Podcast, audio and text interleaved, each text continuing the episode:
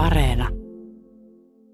Me ollaan vähän molemmat semmoisia innostujia ja me asuttiin siellä Kittilässä vielä silloin, kun me nähtiin, että Tyrvään pappila on tullut myyntiin ja aamiaispöydässä Jarmo sitten sanoi, että miten olisi, että ostettaisiko se Tyrvään pappila ja pistettäisiin se kuntoon.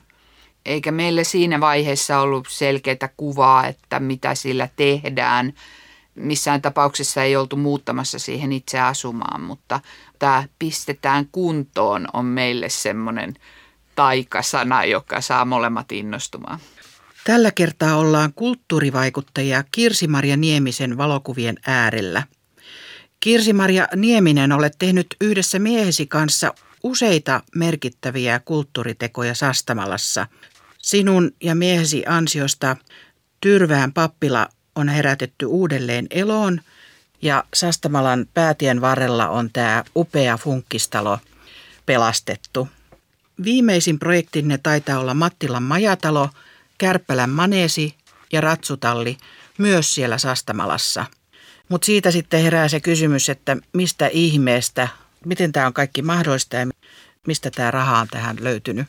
Ää, mun miehelläni hän on ollut, tai hänen perheellään on ollut kansainvälisestikin tunnettu venttiilitehdas Vex Oy, joka sitten myytiin 2016 ja siitä on tullut tämä rahallinen mahdollisuus. Ja sen myötä sitten on tullut ehkä meille vähän ylimääräistä aikaa, että ollaan ehditty kaikenlaisia projekteja järjestellä. Ennen kuin puhutaan Tyrväästä ja Sastamalasta lisää, niin mennään tähän sun ensimmäiseen valokuvaan. Se on lapsuuden kuva.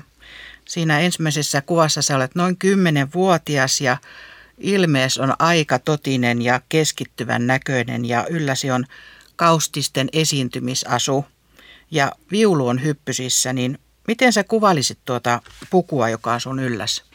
Tuo puku on Irma Revelin suunnittelema ja se on aikanaan suunniteltu Kaustisen kansanmusiikkifestivaaleille esiintymisasuksi.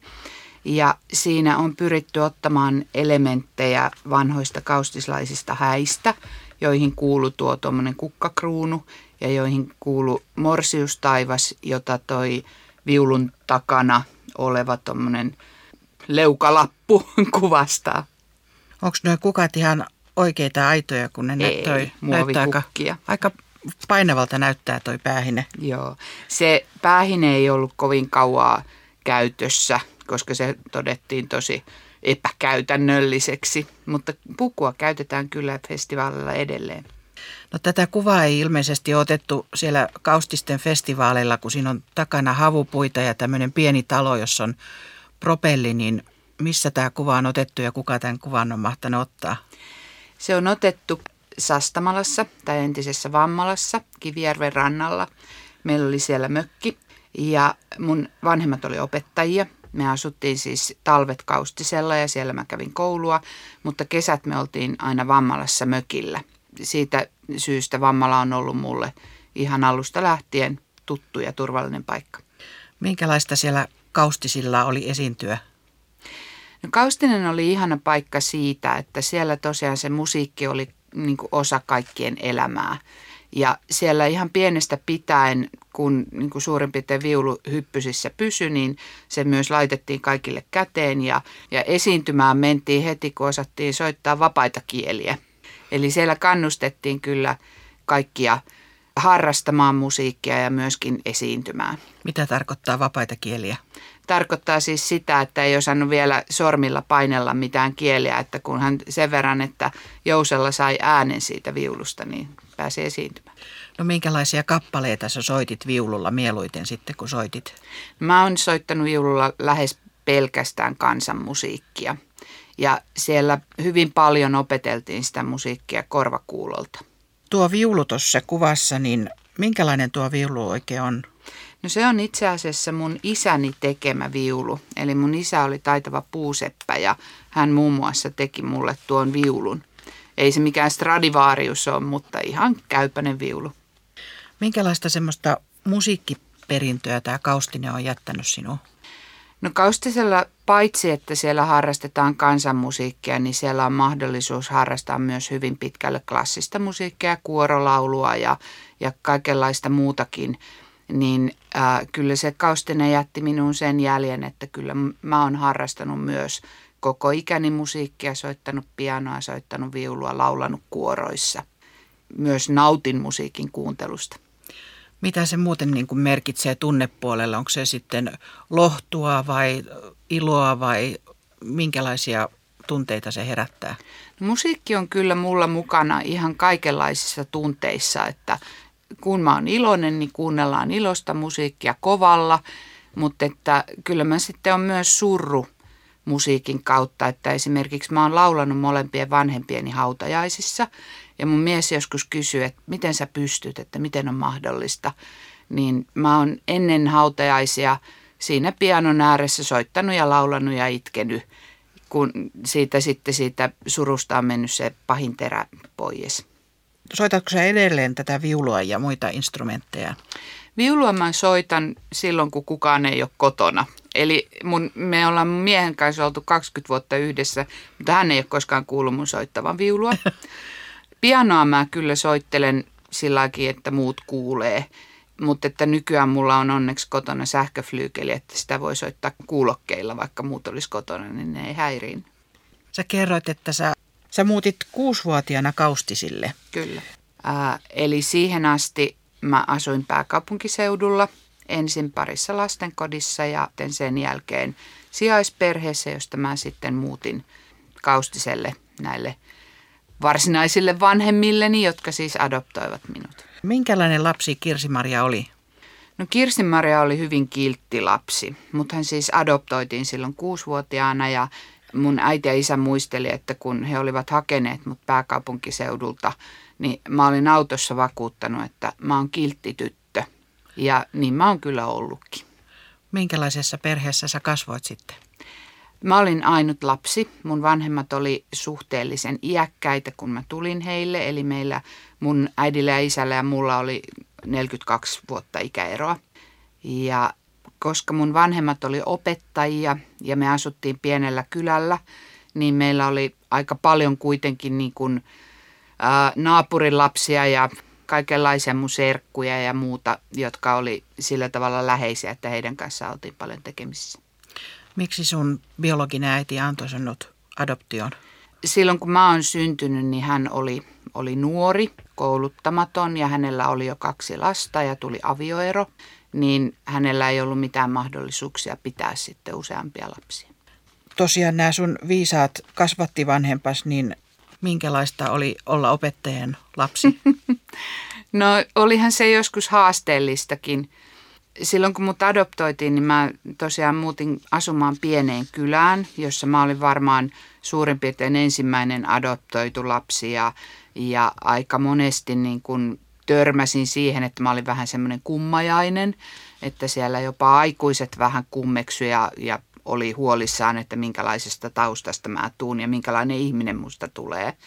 Mutta mun vanhemmat oli todella semmoisia puolustavia ja, ja sellaisia, että, että he kyllä piti huolen siitä, että mulle ei jäänyt siitä mitään traumoja. No sitten otetaan pieni aikahyppy eteenpäin elämässäsi. Sä valmistuit lääkäriksi vuonna 1988 Turun yliopistosta, niin Minkälainen hetki se oli, kun sä kuulit, että olit päässyt lääkikseen? No se oli aika yllättävä hetki siinä mielessä, että, että mä olin kyllä haaveillut lääkärin ammatista aika pitkään, mutta sitten toisaalta mä tiesin, että lääkikseen on vaikea päästä. Ja siinä keväänä, kun mä pääsin ylioppilaksi, niin mä en ollut ajatellut heti lähteä suoraan opiskelemaan, mutta menin lääkiksen pääsykokeisiin vähän vaan katsomaan, että minkälaiset ne on. Ja sitten kun mulle soitettiin sieltä tiedekunnasta, että sä oot päässyt sinne lääkikseen, niin mä olin ihan hämilläni, koska mä olin siihen mennessä jo sitten päättänyt järjestää itselleni opiskelupaikan Englantiin opiskelemaan kiropraktiikkaa. Ja niin mä sanoin sitten sille sihteerille, että saanko mä nyt hetken harkita, että tuunko mä vai ei. Ja sitten kun mä soitin, että joo, kyllä mä kiitos, otan sen opiskelupaikan vastaan, niin sihteeri kysyi, että saanko mä kysyä, että mitä muuta sulla oli vaihtoehtona, kun kukaan ei ole koskaan sanonut, että saanko harkita. No matkan varrella sä sait neljä lasta ja päätit erikoistua lastenlääkäriksi vuonna 1994. Minkälaista aikaa tuo oli, kun lapsia oli neljä ja sulla oli aika vaativa työ lääkärinä? No kyllä se oli tosi vaativaa, että kyllä siinä, siinä aika monesti tarvittiin kaikkia lähistön ihmisiä apuun. Mulla oli tietysti viisi päivystystä kuussa ja, ja, ja tein vielä sitten sen erikoistumisen lisäksi vähän vastaanottotöitä, että pärjättiin taloudellisesti, niin, niin kyllä siinä haasteita oli. Sä oot tehnyt lääkärinä monenlaista, oot ollut sairaalalääkärinä, teit vastaanottotyötä sekä perustit kaksi lääkäriasemaa pohjoiseen, niin mistä se oikein se kumpua, että sulla on niin paljon rohkeutta ja energiaa vaihtaa alaa ja tehdä hyvinkin erilaisia töitä? No ehkä mä oon vähän levoton, että mä en mieti just tässä joku päivä, että, että mä en ole varmaan niin kuin viittä vuotta kauempaa ollut oikein missään työssä niin yhtäjaksoisesti. Että kyllä se on semmoinen tietynlainen halu oppia uutta ja nähdä uusia asioita saada uusia kokemuksia. Mutta kaikille ei ole rohkeutta tällaisiin hyppyihin. Mm, no voi olla, että tämä mun, mun lapsuuteni ja nuoruuteni haasteet, niin että ne on jotenkin antanut sitten semmoista ymmärrystä siitä, että asioista selviää No viime vuosina sä oot tehnyt vähän erilaista työtä kuin mitä silloin lääkäriaikana, mutta meinaatko sä palata vielä lääkärin ammattiin? No tällä hetkellä mä en ole varsinaisesti palaamassa lääkärin ammattiin. Se johtuu ihan puhtaasti siitä, että jos mä tekisin töitä yksityispuolella vastaanottolääkärinä, niin usein ne ajat on noin 20 minuuttia. Ja kun mä teen tätä työtä sydämellä, niin äh, mä koen, että mä en siinä 20 minuutissa läheskään kaikille potilaille voi antaa sitä, mitä mä haluaisin antaa. Ja sen takia mä oon nyt tällä hetkellä opiskelemassa ratkaisukeskeiseksi lyhytterapeutiksi, jossa terapiatyössä mä pystyn kuitenkin hyödyntämään myös tätä lääkäriosaamistani, mutta sitten ehkä myös elämän kokemustani. Mennään sitten toiseen kuvaan. No toisessa kuvassa olet miehesi Jarmo Niemisen kanssa ja kahden yhteisen lapsenne kanssa siinä Levin huipulla. Miten te oikein tutustuitte toisiinne? Me oltiin kuoromatkalla Kanadassa. Jarmo oli ollut siinä kuorossa jo jonkin aikaa ja mä olin ollut poissa äitiyslomilla ja muuta ja sitten palasin takaisin siihen kuoroon ja me kuljettiin aika paljon kuoromatkoja yhdessä ja siinä ruvettiin juttelemaan – ja sitten tosiaan lähdettiin sinne esiintymismatkalle Kanadaan ja niinkin proosallisesti tapahtui, että kun Nieminen ja silloin mä olin Mustalahti, niin istu Atlantin yli vierekkäin, niin siinä ruvettiin sitten puhumaan jo aika syvällisiäkin ja huomattiin, että ihastuminen oli molemmin puolista. Sekä sinulla että sun puolisollas on kantorinkka selässä tuossa kuvassa ja kummallakin on lapsirinkassa ja toisella kannettavalla – näkyy olevan tutti suussa, niin keitäs tässä on mukana? Jarmon selässä on siinä Turkka, joka Turkka on nyt 18 vuotta ja sitten mun selässä on Saana, joka on 17-vuotias tällä hetkellä.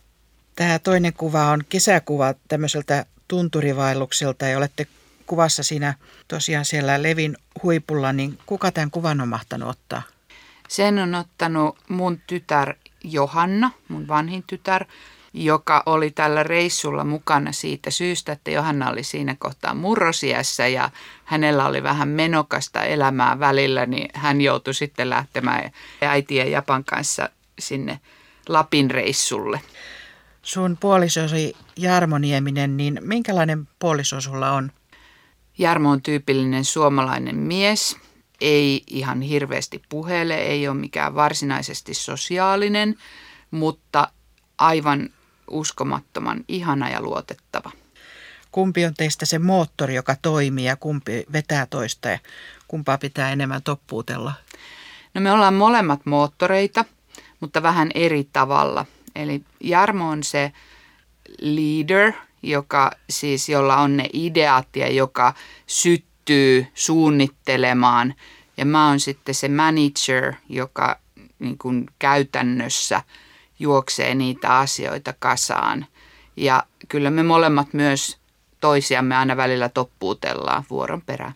No tästä kuvasta on jonkun verran aikaa, niin teettekö te edelleen näitä tunturivaelluksia? Me käydään Lapissa, kyllä. Aina silloin tällöin meillä on mökki siellä, mutta varsinaisesti vaeltamassa ei olla käyty pitkään aikaan mun polviongelmien takia. No sitten vuosi 2003 Kirsi-Maria Nieminen oli käänteen tekevä sinulle. Sä väittelit tohtoriksi elokuussa, ensimmäinen yhteinen lapsenne syntyi lokakuussa ja joulukuussa menitte naimisiin, niin mikä tuosta vuodesta on jäänyt parhaiten mieleen? Ainakin on jäänyt mieleen se, että se kesä oli kuuma. Kun mä väitöskirjaani väänsin siellä niitä loppumetrejä ja valmistauduin siihen väitöstilaisuuteen ja olin aika isosti raskaana, niin muistan sen, kuinka turvoksissa oli jalat aina päivän päätteeksi. Jarmo Nieminen kosi mua mun väitöskaron kanssa. Eli edellisenä jouluna hän oli ostanut mulle sormuksen ja sanonut mulle, että, että pidä sitä sitten tuossa vasemmassa nimettömässä. Ja pitkin vuotta mä aina sitten hänelle vähän kuittailen, että mulla on nyt vähän epäselvää, että onko mua kosittu vai eikö ole. Ja sitten oli väitös karonkkani ja siellä jatkoilla niin Jarmo lauloi mulle semmoisen meidän yhteisen aika hienon laulun ja sen jälkeen hän kaikkien siinä todistajien läsnä ollessa kysyi, että tuletko vaimokseni. Ja varmaan oli aika varma vastauksesta, koska uskalsi sen niin julkisesti tehdä. Joo, hieno mies. Muutamia vuosien päästä tästä, niin vuonna 2010 olittekin sitten Kittilässä, niin mikä teidän perhettä veti sinne pohjoiseen? No siinä vaiheessa Jarmo oli jäänyt oman yrityksensä toimitusjohtajan paikalta hallituksen puheenjohtajaksi, eli ei ollut enää päivittäisessä operatiivisessa toiminnassa mukana. Ja lapsillakin oli jotenkin sellaisia vaiheita, että koulu oli siinä kohdassa, että meillä oli mahdollisuus lähteä sinne Kittilään. Ja alun pitäen sen Kittilän reissun piti olla vähän semmoinen downshiftaaminen, että mennään sinne vähän lepäilemään ja, ja keräämään ajatuksia ja niin, te perustitte sinne lääkäriasemat Leville ja Ylläkselle, mikä tarkoittaa tietty valtavan hienoa työllistävää tekijää sinne pohjoiseen monelle lääkärille ja hoitajalle, niin minkälaisia nämä pohjoisen potilaat on esimerkiksi verrattuna etelän potilaisiin vaikka vastaanottotilanteessa? No ne on kyllä tavattoman ihania ne pohjoisen potilaat siinä mielessä, että, että heillä on jotenkin erilainen elämänkatsomus kuin täällä etelässä. Että heillä ei ole sellaista, että heti mulle kaikki tänne nyt, vaan vastaanotolla saattoi käydä niin, että potilas oli enontekijöiltä eli jostain 150 kilometrin päästä. Ja kun sanoi, että pitäisi ottaa laboratoriokokeita, mutta niitä ei saa tänään otettua, että labra on jo kiinni, niin ne saattoi sanoa, että no ei mitään, me tulemme huomenna uudestaan. Asuitte viisi vuotta siellä Kittilässä, mutta sitten Sastamala ja Tyrvää alkoi taas kutsua takaisin, niin mikä Sastamalassa huuteli teitä muuttamaan takaisin, että jätitte pohjoisen, sitten oli se vuonna 2015? Joo, 2014. Lapissa oli paljon hyvää. Siellä on kaunis luonto ja, ja siellä on mukavia ihmisiä, mutta arkipäivä siellä oli joskus haasteellista – koska siellä ei kuitenkaan ole niin hyvin palveluita kuin Etelä-Suomessa ja sitten kun me ei oltu sieltä kotoisin, niin me ei aina tiedetty, että kuka mitäkin palvelua tarjoaa. Ja sitten meidän Turkkaa, joka silloin oli siis alakouluikäinen, niin kiusattiin siellä koulussa aika vahvasti. Niin sitten alkoi tulla sellainen olo, että, että eiköhän lähdetä takaisin Etelä-Suomeen. Ja samanaikaisesti kun siellä Kittilässä asuttiin, niin ää, toteutui se, että pitää mennä kauas, että näkee lähelle. Että kun oltiin kesät Vammalassa, niin todettiin, että onpas tämä aika kaunis paikka ja täällä on aika paljon ystäviä ja tuttavia ja, ja täällä on helppo olla, koska me tiedetään kaikki palveluntarjoajat ja muuta. Miksi muuten juuri Tyrvää siellä Sastamalassa on sinulle tärkeä paikka? Mun äiti on siis kotoisin oikein vanhalta Tyrväältä. Siellä jotenkin on, on kuitenkin mun suvun juuret. Kolmas kuvasi onkin sitten tosi huikean hieno ilmakuva Tyrvään pappilasta, jonka on ottanut Reijo Keskikiikoinen. Mitäs tässä kuvassa oikein näkyy? No siinä näkyy siis Tyrvään pappila ja sitten pappilan tämmöinen sivurakennus, joka alun pitäen 50-luvulla rakennettiin pappilan saunaksi. Sitten siinä näkyy vähän pappilasta oikealle toi amfiteatteri, joka on siis tämmöinen kivinen noin 120 hengen katsomo, joka on katettu tuommoisella telttakatoksella. Ja sitten siellä näkyy, rannassa menee tuommoinen kävelytie, jossa on ihanat kaarisillat. Ja sitten ihan tuolla oikeassa ylänurkassa näkyy pappilan iso laituri, joka kutsuu veneilijöitä käymään pappilassa kesällä tutustumassa. Siinä Liekoveden rannalla, eikö niin? Kyllä. Joo. No, olet tosiaan ostanut yhdessä miehesi kanssa Sastamalasta useamman kohteen ja olette entisöineet näitä rakennuksia tyylillä ja tarkkuudella, niin miten ihmeessä te tulitte ostaneeksi Tyrvän pappilan? Tuossa aiemminkin totesin, niin me ollaan vähän molemmat semmoisia innostujia ja me asuttiin siellä Kittilässä vielä silloin, kun me nähtiin, että Tyrvään pappila on tullut myyntiin ja aamiaispöydässä Jarmo sitten sanoi, että miten olisi, että ostettaisiko se Tyrvään pappila ja pistettäisiin se kuntoon. Eikä meille siinä vaiheessa ollut selkeää kuvaa, että mitä sillä tehdään. Missään tapauksessa ei oltu muuttamassa siihen itse asumaan, mutta, mutta tämä pistetään kuntoon on meille semmoinen taikasana, joka saa molemmat innostumaan. Sastamalan seurakunnan kirkkovaltuusto päätti myydä tämän pappilan silloin vuoden viimeisenä päivänä 2014 miehesi firmalle, niin oltiinko tästä kaupasta jotenkin huolissaan, että mitä pappilalle tapahtuu? Kyllä joo, silloin oli aika kovakin kansanliike siitä, että, että sitä pappilaa ei pitäisi myydä, vaan se pitäisi pitää seurakunnan omistuksessa. Äh, onhan se hieno rakennus ja, ja sillä on mukava historia. Pappilan uusi elämä eli remontti alkoi sitten vuonna 2016 ja tuota, käytitte paljon rahaa entisöintiin ja kunnostukseen, jotta se pappila sai sen loistelijan ilmeen, niin minkälaisessa kunnossa tämä pappila oikein oli, kun aloitte remontoida sitä? No se oli aika huonossa kunnossa. Siinähän oli toiminut siis seurakunnan toimistoja ja sitten lastenkerhoja. Ja se oli ulkoasultaan okran värinen, rapattu rakennus, jossa rappaukset tippu alas. Sisällä oli alaslasketut katot, loisteputkivalaisimet ja seiniä kiersi tietoliikennekourut, eli se oli tehty toimistokäyttöön. Joo, valtava tämä työmäärä Sastamalan arkkitehtuurin ja kulttuuriperinnön hyväksi lienee myös tarkoittanut sitä, että olet perehtynyt yhdessä miehesi kanssa tähän entisöintiin ja kohteiden historiaan, niin minkälainen semmoinen prosessi se on ollut? No se on ollut tosi mielenkiintoinen. Silloin kun pappilaa entisöitiin, niin ensinnäkin tietysti ihan, ihan konkreettisesti piti löytää niitä tekijöitä, jotka osaa tehdä vanhalla mallilla, jotka ymmärtää vanhojen rakennusten kunnostamisesta. Mutta sitten myöskin mä aika paljon vierailin tuolla Vammalan seurakunnan arkistossa lukemassa vanhoja pöytäkirjoja siitä, että miten, miten pappilan rakentamista suunniteltiin ja minkälaista vääntöä siitä käytiin. Ja se on ollut kyllä aika mielenkiintoinen matka.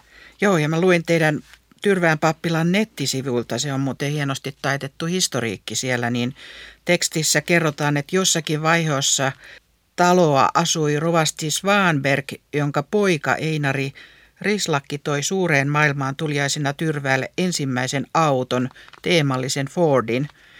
Ja samaisen Svanbergin aikaan pappilassa vieraili useita kirkonmiehiä, muun muassa piispalle on varattu siellä oma huone, niin miten tämä piispan huone on entisöity? Piispan huone on entisöity vähän uusrenesanssityyppisesti, eli siellä on tämmöisiä aika koristeellisia huonekaluja ja koristeelliset tapetit. Koska se piispan huonehan oli sellainen, että piispa tuli kerran kahdessa vuodessa seurakuntaan tekemään piispan tarkastusta. Ja hän viipyi seurakunnassa kaksi viikkoa ja asui siis siinä huoneessa. Ja kun piispa lähti pois, huone lukittiin ja avattiin uudelleen kahden vuoden päästä. Eli siinä näkyy se semmoinen suuri kunnioitus tätä kirkonmiestä kohtaan. Pappilassa on myös useampi sali, niin mikä näistä saleista on sinulle mieluisin ja miksi? No mulle kaikista läheisin on siellä yläkerrassa oleva Kustavilainen huone. Siitä syystä, että siellä on mun isän tekemä Kustavilainen kalusto ja sitten siellä on myös mun äidin tekemiä käsitöitä. Ja saleissa on käsisolmittuja mattoja, kunnostettuja kaakeliuuneja yhdessä huoneessaan. Ihan kunnianosoitus Eliel Saariselle. Tämän huoneen nimi on Cafe Eliel, niin mitäs tässä huoneessa on? No siellä on siis Eliel Saarisen suunnittelemat huonekalut ja Eliel Saarisen suunnittelema ruusuryijy seinällä. Ja se syy, miksi siitä tuli Cafe Eliel, on sellainen, että Eliel Saarinen oli jo vuosisadan alussa tunnustettu arkkitehti. Ja silloin oli Pariisin maailmannäyttely 1900 ja Eliel Saarista pyydettiin sinne suunnittelemaan Suomi-paviljonki, jonka hän tekikin. Ja Eliel Saarisen ystävä oli Aksel Kalleen Kallela, jonka lapsuuden koti on Sastamalassa. Ja Eliel Saarinen pyysi Akselia maalaamaan sinne Suomi-paviljongin kattoon Kalevala-aiheiset freskot, minkä Aksel sitten tekikin ja siitä lähti Akselin ura nousuun. Niin me jotenkin koetaan, että Eliel oli vähän niin kuin Aksel Kalleen Kallelan kummiset. No hieno juttu, mutta muutenkin tämä lopputulos on kerta kaikkiaan hyvin elämyksellinen miljö, historiallinen miljö, mm. että se on huikean hieno. Mitäs henkilökohtaisia esineitä sä oot tuonut Tyrvään pappilaan? Siellä on tietysti meidän perhevalokuvia, mun, muun muassa mun isoäidin rippikuva. Sitten siellä on niitä mun äidin tekemiä käsitöitä ja se isän tekemä kalusto. Ja kaikenlaisia koristeesineitä, mille ei ehkä tämmöisessä nykyaikaisessa lapsiperheen huusollissa ole ollut niin paljon tilaa, niin ne on saanut nyt ihanan uuden elämän siellä pappilassa. Pappilan seinillä on myös mustavalkoisia valokuvia pappilasta ennen vanhaan. Mä muistan itse sieltä semmoisen kuvan, jossa on puutarhaan katettu kahvipöytä. Niin mitä sä tiedät näistä kuvista? No ne kuvat on tullut meille siten, että Antti Rislakki, tämmöinen vanha herra, joka on jo yli 90-vuotias, niin hän on pikkupoikana ollut paljon lapsuutensa kesiä siellä Tyrvään pappilassa, koska Rovasti Svanberg oli hänen isoisänsä. Ja hän tuli katsomaan meidän pappilaa, kun me kunnostettiin sitä ja, ja hänellä oli mukanaan äitinsä albumi, jossa oli kuvia vuosilta 28-35. Ja hän antoi niistä kuvista ottaa sitten kopioita ja niistä me saatiin nämä mustavalkoiset kuvat. Ja se nimenomainen kuva, jonka mainitsit, niin se on otettu silloin, kun pohjoismaiset piispat ovat kokoontuneet Tyrvään pappilassa. Pappilan pääsisänkäynnin edessä näkyy keskiympyrä. Sellainen näkyy jossakin 1920-luvun mustavalkoisissa pappilan kuvassa ja siinä on silloin nurmikkoa. Niin mikä merkitys tämmöisellä keskiympyrällä on? No se on kuulunut entivanhaan sekä pappiloiden että kartanoiden etupihalle se keskiympyrä. Silloin kun me tultiin tai oli ostettu toi pappila, niin sehän oli se etupiha asfaltoitu. Ja se oli ehkä ihan ensimmäisiä asioita, mitä päätettiin, että tähän täytyy tehdä keskiympyrä. Siellä pappilan nettisivuilla kerrotaan myös, että nykyisen pappilan paikalla on ollut puupappila, joka tuhoutui 1918 sodan kynnyksellä, mutta nämä kirkonkirjat oli ehditty pelastaa tulipalosta. Mm. Ja tämä nykyinen pappila rakennettiin 1922. Tänä vuonna pappila täyttää siis sata vuotta, niin Kyllä. meinaatteko juhlistaa asiaa? Kyllä joo, meillä on ihan ollut työryhmä pohtimassa sitä, että, että miten tätä pappilan satavuotisjuhlaa sitten juhlistetaan.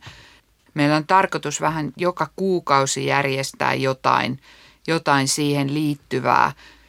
No sitten se pappilan huikea taidennavetta, tämä ainutlaatuinen kulttuurikeidas Art Pappila on tarjonnut tähän mennessä Osmo Rauhalan, Henri Mooren, Mark Chagallin näyttelyt, niin miten on ollut mahdollista tuoda vaikkapa Mark Chagallin kuvitetut taidekirjat näytille?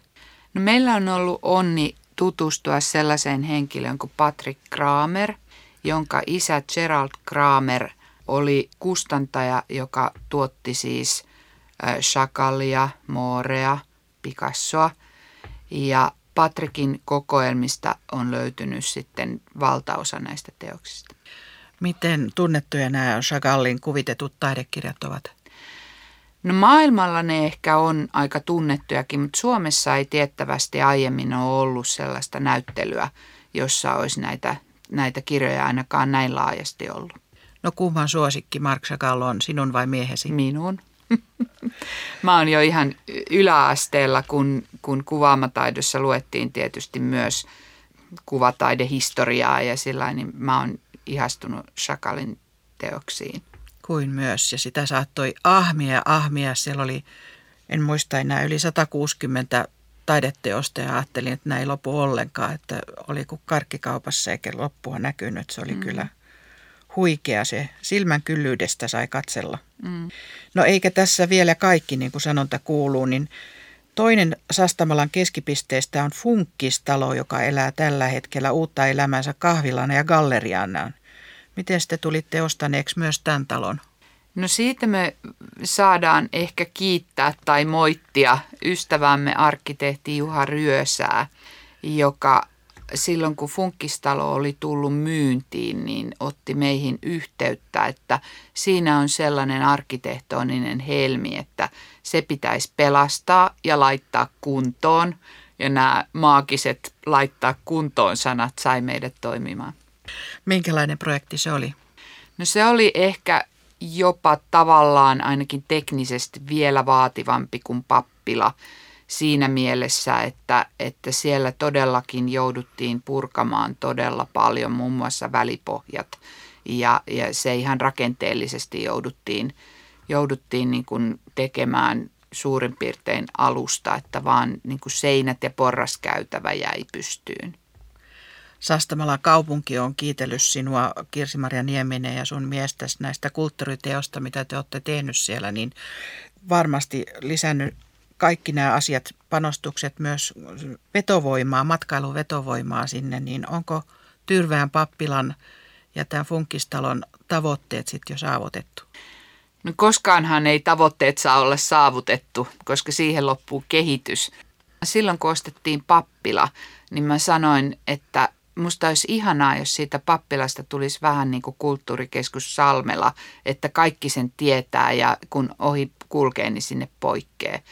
Edelleenkin haluttaisiin niin kuin sitä, että, että ihmiset näkis kuinka ihana paikka Sastamala on.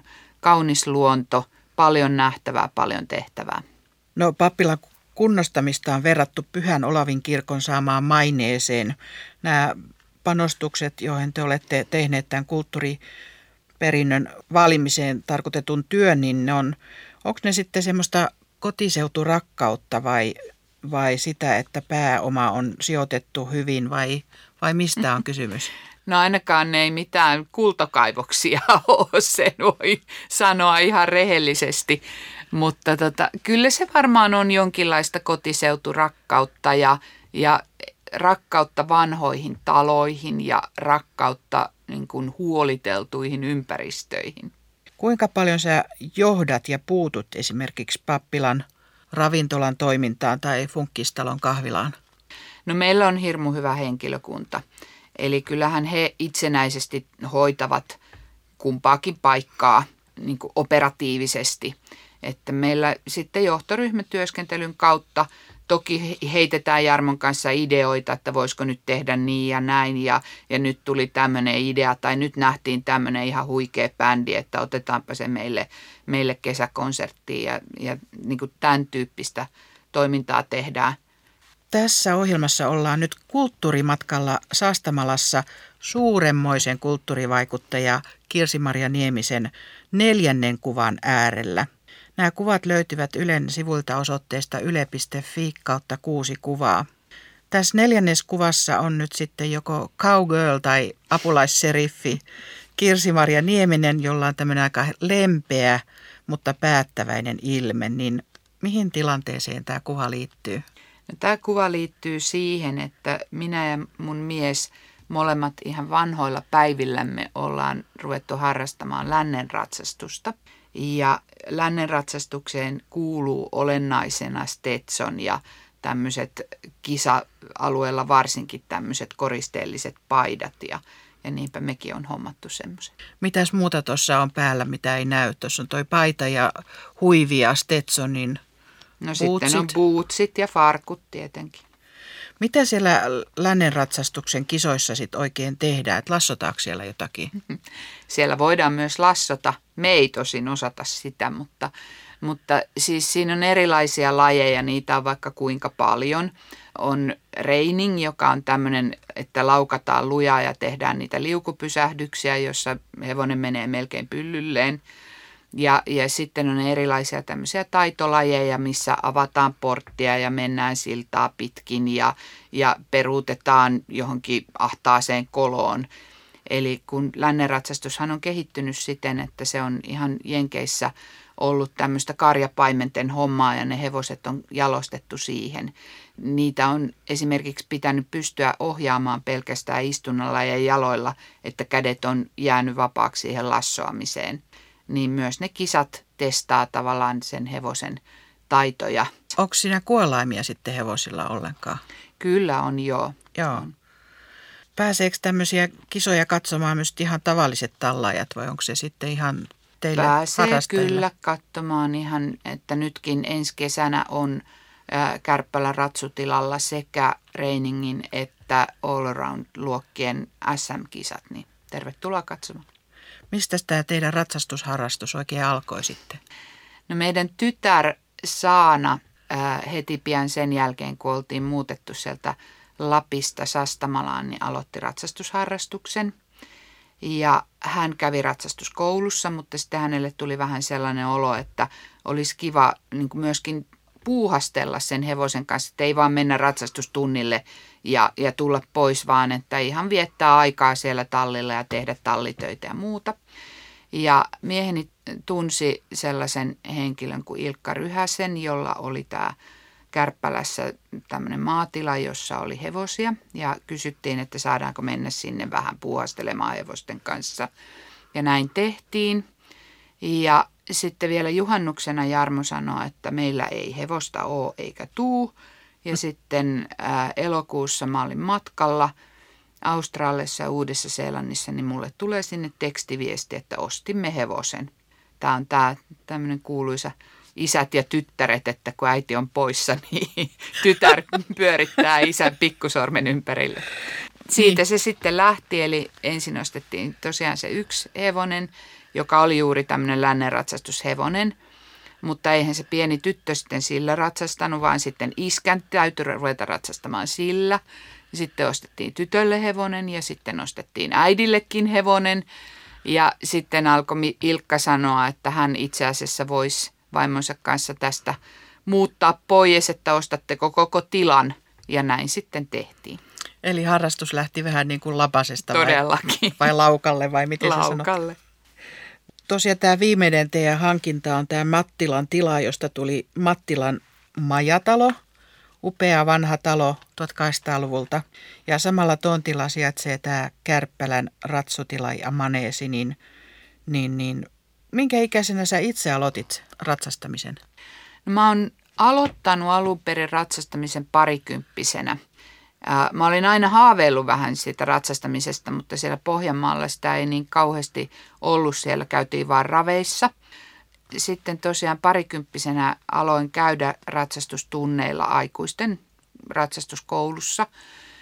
Sitten mä aloin kuitenkin olemaan jatkuvasti raskaana ja imettämään, niin se ratsastusharrastus jäi pariksikymmeneksi vuodeksi, että sitten vasta saanan harrastuksen myötä aloitin uudelleen. Monelleko hevoselle siellä Kärppälässä on tilat ja montako omaa hevosta teillä on? Uh, no siellä on tällä hetkellä noin 30 hevosta, joista vähän reilu kymmenen on meidän omia. Minkälaisessa käyttötarkoituksessa ratsotilasit muutoin on? Siellä on siis täysihoitohevosia ja siellä pidetään, se ei ole mikään ratsastuskoulu, vaan se on enemmän tällainen paikka, missä nämä täysihoitohevosten omistajat voi tulla oman valmentajansa kanssa ja, ja valmentautua siellä sitten erilaisiin lajeihin. Meillä on tosi paljon lajeja, että, että on toki perinteisesti kouluratsastajia ja esteratsastajia ja sitten on me lännen ratsastajat ja sitten on matkaratsastajia ja sitten on valjakkoajoa ja kaikenlaista. Entäs talvella, miten, miten te käytätte hevosia? Ja... No, meillä on siis vesimattoja, kuivamattoja, kävelytyskone ja sitten tosiaan se lämmitetty maneesi on aika kiva. Siellä ei paljon tuulet ja tuiskut haittaa. Entäs sitten Mattilan tila? Minkälainen työmaa ja kunnostuskohde oli tämä Mattilan tila? No Mattilan päärakennus oli 80-luvulla peruskorjattu, että siellä me lähinnä tehtiin uusiksi keittiö ja, ja märkätilat ja sitten ihan pintaremonttia siellä, missä tarvi. Mutta sitten siinä pihassa oleva niin sanottu pytinki, eli siis vaarinpirtti, joka on rakennettu sitten 1900-luvulla, niin, niin siinä jouduttiin tekemään ihan täysiremontteja, että nostettiin lattiat ylös ja, ja uusittiin hirsiä, jotka oli mädäntynyt ja niin edelleen, että siinä tehtiin iso remontti. No onko tässä välissä nyt tullut uusia kohteita tai uusia tarjouksia. Tarttukaapa tähän. En vastaa tuohon. Viides kuvasi vie meidät sitten iloiseen kesäiseen perhekuvaan, jossa ollaan vähän niin kuin juhlavaatteissa. Niin keitäs tässä kuvassa on ja mihin tilaisuuteen tämä kuva liittyy? No, tämä kuva on otettu Turkan päästessä Ripille, eli noin kolme vuotta sitten. Ja tässä on meidän koko suurperhe. Eli siinä on mun neljä lastani ja Jarmon kaksi poikaa ja sitten nämä meidän yhteiset iltatähdet. Miksi sä halusit tämän kuvan mukaan? No mä halusin sen sen takia mukaan, että mä oon tavattoman ylpeä meidän suurperheestä ja sen kaikista jäsenistä ja mä oon myöskin ylpeä siitä, että, että jotenkin vaikka itse sanonkin, niin me on onnistuttu tässä suurperheen kasvattamisessa kuitenkin – niin kuin sillä tavalla hyvin, että meillä ei ole mitään suuria ristiriitoja, vaikka on sun lapset ja mun lapset ja yhteiset. Tässä ihanassa uusioperheessä on kahdeksan lasta ja mukana on muutama kovan tason urheilija, niin kuka heistä on urheilija? No ensimmäinen tämmöinen kovan tason urheilija on ollut Jaakko, Jaakko Mustalahti, joka on ollut alppihiihtäjä. Eli hän on Eurooppa-kappia kiertänyt Jaakko on sitten jo lopettanut urheiluuransa. No nyt sitten tällä hetkellä näitä kovia urheilijoita on Turkka, joka on tällä hetkellä nuorten ampumahiihtomaajoukkueessa. Ja sitten Saana, joka taas kilpailee kansainvälisellä tasolla matkaratsastuksessa. No sitten täytyy se kysyä, että kaiken tämän toiminnan, tämän suurperheen ja monipuolisen hevosharrastuksen lisäksi, niin – Miten ihmeessä sä rentoudut, Kirsi-Maria Nieminen? No meidän koti sijaitsee keskellä metsää, Eli, mutta ollaan järven rannalla. Ja kyllähän se koti on mulle semmoinen rentoutumispaikka. Että meillä on kaksi koiraa, mä käyn niiden kanssa lenkkeilemässä ja lueskelen mielelläni. Mä oon aika lailla kirjojen suurkuluttaja. Ja sitten tietysti se musiikki on yksi semmoinen rentoutumiskeino. Viimeinen kuva, kuudes kuva. Mikäs voisi olla sun tulevaisuuden näkymäsi? Ainakin vielä se, että toistaiseksi ei ruveta lepäilemään laakereilla, vaan vielä, vielä on annettavaa moniin asioihin ja projektejakin ehkä tulossa. Ehkä sitten noin kymmenen vuoden päästä voisi ajatella, että meillä saattaisi olla joku tukikohta – aika paljon etelämpänä tuolla Euroopassa ja voitaisiin ottaa vähän rusinat pullasta, että ne pahimmat rospuuttokaudet asua siellä ja, ja kevät-talvi vaikka Levillä ja sitten kesä Sastmalassa.